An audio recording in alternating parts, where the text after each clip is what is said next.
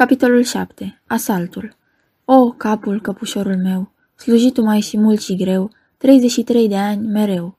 O, capul, căpușorul meu, și nu-i de ajuns cât mai slujit, căci laude tu n-ai primit și nici răsplată de ajuns, nici ranguri înalte n-ai ajuns. Dar ți s-au dat doi stâlpușori, doi stâlpușori înălțișori, o grindă de arțară aleasă și o frânghioară de mătasă. Cântec din popor. În noaptea aceea nu m-am dezbrăcat și n-am dormit deloc. Aveam de gând să mă duc, odată cu primele raze ale soarelui, la porțile fortăreței, pe unde trebuia să treacă Maria Ivanova, să-mi iau rămas bun pentru ultima dată. Simțeam în mine o mare schimbare. Zbuciumul sufletesc mă chinuia mai puțin decât acea mâhnire care mă cuprisense nu de mult. În tristețea acelei despărțiri se amestecau speranțe dulci și nedeșlușite, se amesteca așteptarea plină de nerăbdare a primejdilor și simțeam cum crește în mine un simțământ de nobilă ambiție. Noaptea a trecut pe nesimțite. Tocmai când eram gata să ies, ușa s-a deschis deodată și a intrat caporalul. Mi-a raportat că peste noapte cazacii noștri au fugit din fortăreață și l-au târât cu sila și pe Iulai, că prin apropiere se văd oamenii străini. Gândul că Maria Ivanova nu va dovedi să fugă îndată m-a înspăimântat. Am dat caporalului câteva ordine în grabă și tot atunci am fugit la comandant. Se revărsa de ziua. Cum alergam pe uliță, am auzit deodată că mă strigă cineva. M-am oprit. Încotro, m-a întrebat Ivan Ignatici, ajungându-mă. Ivan Cusmici se află pe valul fortăreței și m-a trimis după dumneata. A sosit Pugaci. Maria Ivanova a plecat? L-am întrebat cu inima tremurândă. N-a apucat. Drumul către Orenburg e tăiat, fortăreața e înconjurată. E rău, Piotr Andreici. Ne-am dus la valul fortăreței, o ridicătură naturală, întărită cu un gard de pari. Acolo se aflau strânși toți locuitorii, cu garnizoana sub arme. Tunul fusese dus acolo încă de cu seară. Comandantul se plimba prin fața puținilor soldați rămași. Apropierea pericolului îi dădea bătrânului ostaș o vioiciune neobișnuită. Pe câmpie, la o depărtare nu prea mare, se vedeau vreo 20 de călăreți, păreau cazaci, dar printre ei se cunoșteau ușor bașchirii, după cușmele din blană de râs și după tolbe. Băieți, spunea comandantul, trecând printre soldați, luptăm azi pentru maica noastră împărăteasa și vom arăta lumii întregi că suntem viteji și ne ținem jurământul. Soldații și-au arătat hotărârea cu glas tare. Jvabrin sta lângă mine și se uita drept spre dușman. Cum au văzut mișcarea din fortăreață, călăriții din câmpie s-au strâns grămadă și au început să se sfătuiască între ei. Comandantul a dat ornit lui Ivan Ignatici să îndrepte tunul într-acolo și a aprins el însuși fitilul. Ghiuleaua a trecut șuierând pe deasupra lor, nepricinuindu-le niciun rău. S-au împrăștiat în grabă, câmpia a rămas goală. În clipa aceea s-a arătat pe val Vasilisa Egorovna cu Mașa, care nu voia să se despartă de ea. Ei, ce a întrebat nevasta comandantului. Cum merge bătălia? Unde-i dușmanul? Dușmanul nu-i departe, i-a răspuns Ivan Cuzmici. Cu ajutorul lui Dumnezeu totul se va sfârși cu bine. Ți-e frică, așa-i Mașa? Nu, tăicuțule, acasă singură mi-i mai frică. Spunând acestea, m-a privit silindu-se să zâmbească. Fără să vreau, am strâns mânerul spadei, amintindu-mi că aseară o primisem din mâna ei, ca pentru a apăra pe ea, iubita mea. Îmi ardea inima. Mă închipuiam cavaler medieval, cavalerul ei. Vreau să-i arăt că îi merit încrederea și așteptam cu nerăbdare clipa hotărătoare. Atunci, de după o înălțime aflată la o jumătate de verstă de fortăreață, s-au ivit alte cărduri de călăreți și curând toată stepa s-a umplut de o mulțime de oameni înarmați, cu lânci și sardacari. Pentru ei, pe un cal alb, călărea un om îmbrăcat într-un caftan roșu și cu sabia în mână. Era Pugaciov.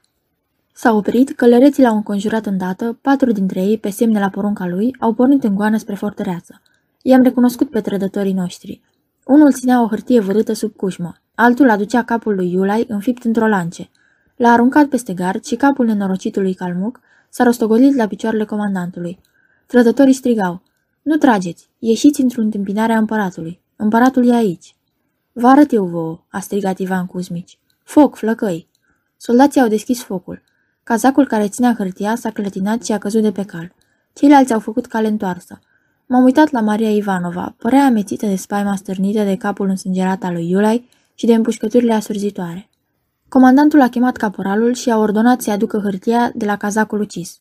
Caporalul a ieșit în stepă, s-a întors, ținând de căpăstru capul celui ucis și a înmânat lui Ivan Cusmici scrisoarea. El a citit-o și a rupt-o în bucăți. În vremea asta, răsculații se pregăteau de atac. Curând, gloanțele au început să ne șuiere pe la urechi, câteva săgeți s-au înfipt în apropierea noastră, în pământ și în gard. Vasilisa Egorovna, a spus comandantul, aici nu au ce face femeile. Du-o de aici pe Mașa, nu o vezi? E mai mult moartă decât vie. La șuieratul gloanțelor, Vasilisa Egorovna se făcuse parcă mai mică, privea stepa plină de o mare frământare, s-a întors spre soțul ei. Ivan Cuzmici, Dumnezeu este stăpân și peste viață și peste moarte. Blagoslovește-o pe Mașa. Hai, Mașa, vină la tatăl tău. Fata s-a apropiat de Ivan Cuzmici, a căzut, palidă și tremurând, în genunchi și s-a închinat până la pământ. Bătrânul comandant a făcut semnul crucii peste ea de trei ori, apoi a ridicat-o, a sărutat-o și a spus cu un glas schimbat. Fi fericită, Mașa, roagă-te lui Dumnezeu și El nu te va lăsa. De vei găsi un om bun, să vă dea Dumnezeu dragoste și bună înțelegere și să trăiți cum am trăit eu cu Vasilisa Egorovna. Rămâi cu bine, Mașa. Vasilisa Egorovna, du-o mai repede. Mașa s-a aruncat de gâtul lui și a început să plângă în hohote. Să ne sărutăm și noi, a rostit soția plângând. Rămâi cu bine, Ivan, cusmici al meu. Iartă-mă dacă te-am supărat cu ceva. Cu bine, cu bine, măicuță, a spus comandantul îmbrățișându-și bătrâna soție. Destul, duceți-vă acasă. Dacă mai dovedești, îmbracă pe mașa cu sarafanul. Amândouă femeile s-au îndepărtat. Eu mă uitam în urma Mariei Ivanova. Ea s-a întors și mi-a făcut semn din cap. Ivan Cusmici s-a îndreptat spre noi și și-a încordat toată atenția asupra inamicului. Răsculații s-au strâns în jurul căpeteniei și deodată au început să sară de pe cai. Acum fi stari, ne-a răspuns capitanul. Începe asaltul. În clipa aceea, răsculații au năvălit asupra fortăreței, cu răgnete și strigăte înspăimântătoare. Tunul nostru era încărcat cu mitralii. Comandantul i-a lăsat să se apropie cât mai mult și deodată a tras din nou. Mitralii a lovit în plin. Răsculații s-au desfăcut parcă în două și s-au retras. Doar căpetenia lor a rămas pe loc. Flutura sabia și părea că îi îndeamnă cu mare aprindere, strigătele și răgnetele au încetat o clivă, apoi au reînceput. Haideți, băieți, a spus comandantul, deschideți poarta și bate stoba. Înainte, băieți, la atac, după mine. Și astfel capitanul Ivan Ignatici și cu mine am fost într-o clipă dincolo de împreșmuire, dar garnizoana speriată nici nu s-a clintit. Ce stați, băieți?" striga Ivan Cuzmici. Chiar dacă ar fi să murim, asta ni datoria." În clipa aceea, răsculații au dat năval asupra noastră și au pătruns în fortăreață. Toba a tăcut. Soldații din garnizoană au lepădat armele, pe mine m-au aruncat la pământ, însă m-am ridicat repede și am intrat în fortăreață, împreună cu răsculații. Rănit la cap, comandantul se afla înconjurat de o ceată de răufăcători care îi cereau cheile. M-am repezit în ajutorul lui. Câțiva cajați zdraveni m-au legat cu curelele lor, spunându-mi, Vai de voi, cei care nu vreți să vă supuneți împăratului. Ne-au târât pe străzi, locuitorii ieșiseră din case cu pâine și sare. Se auzea dangăt de clopot. Deodată s-a vestit prin mulțime că împăratul se afla în piață, unde așteaptă prizonierii și primește jurământul. Norodul a dat năval într-acolo, tot într-acolo ne-au mânat și pe noi. Pugaciov sta într-un jilț în pridvorul casei comandantului. Era îmbrăcat într-un frumos caftan căzăcet cusut cu fireturi. Cușma înaltă de blană de samur cu ciucuri de fir de aur îi era trasă până pe ochii scânteitori. Fața lui îmi păru cunoscută. Șefii cazacilor îl înconjurau.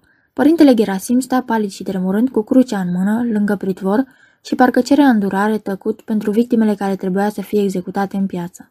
Spânzărătoarea a fost ridicată îndată. Când ne-am apropiat, bașchirii au împrăștiat norodul, ducându-ne înaintea lui Pugaciov. Clopotul a încetat și s-a lăsat o adâncă tăcere. Care-i comandantul?" a întrebat impostorul. Uriadnicul nostru a ieșit din mulțime și l-a arătat pe Ivan Cuzmici. Pugaciov l-a privit pe bătrân cu ochii înfricoșători. Cum ai îndrăznit să mi te împotrivești mie, împăratul tău?" Comandantul, slăbit din cauza rănii, își adună ultimele puteri și îi răspunse cu glas hotărât. Tu nu ești împăratul meu. Ești un hoț și un impostor. Auzi tu? Pugaciov s-a încruntat și a făcut semn cu batista lui albă. Câțiva cajați l-au înșfăcat pe bătrânul capitan și l-au tărât la spânzurătoare. Sus, pe grindă, a apărut bașchirul mutilat, pe care îl cercetasem cu o seară mai înainte.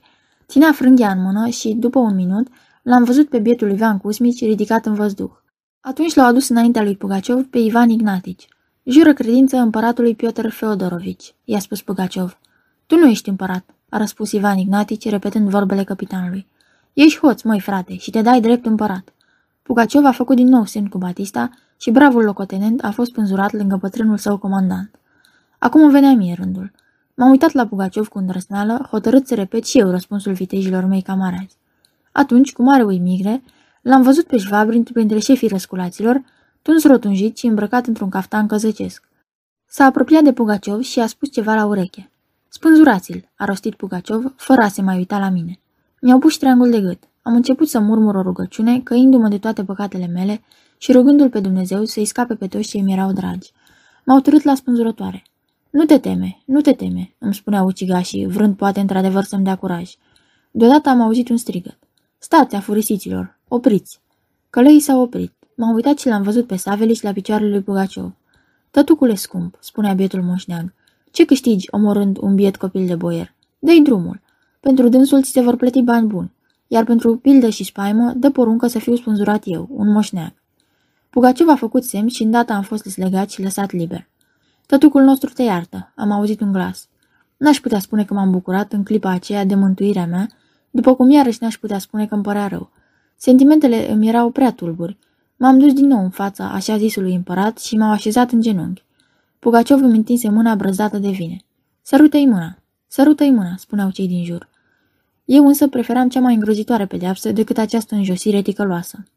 Drăguțule Piotr Andreici, șoptea Savelici în spatele meu, împingându-mă. Nu fi încăpățânat, ce te costă? Scuipă, dar sărută-i mâna, răufă... Tiu, sărută-i mânuța. Nici nu mă clinteam. Pugaciov și-a retras mâna, spunând cu un zâmbet bagiocoritor. Înălțimea sa, se vede treaba, a nebunit de bucurie. Ridicați-l. M-au ridicat și m-au lăsat liber.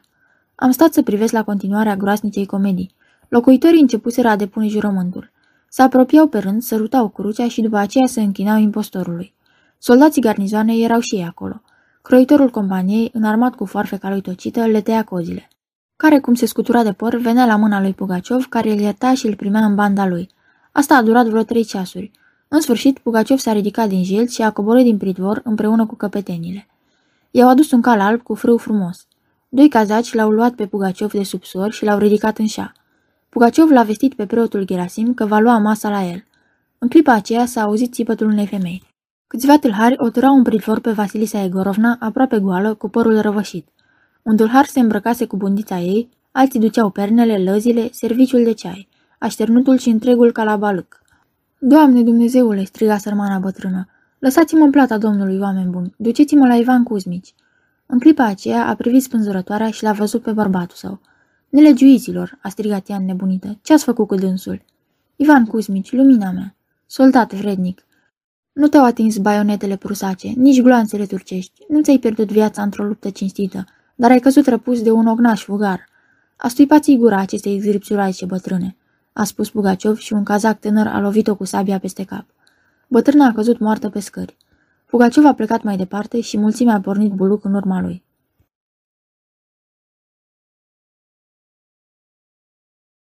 Aceasta este o înregistrare Cărțiaudio.eu. Această înregistrare este citită cu respectarea legislației în vigoare pentru Cărțiaudio.eu. Copierea, repostarea, multiplicarea, vânzarea, închirierea și sau difuzarea publică a acestei înregistrări, fără acordul scris al Cărțiaudio.eu, constituie infracțiune și se pedepsește conform legilor în vigoare. Pentru noutăți, vă invit să vizitați site-ul www.cărțiaudio.eu și să ne susțineți cu un like, subscribe și follow pe canalul de YouTube Cărți Audio. Vă rugăm să îi susțineți prin donații pe naratorii voluntari ai acestui canal și site. Vă mulțumim și vă dorim audiție plăcută în continuare.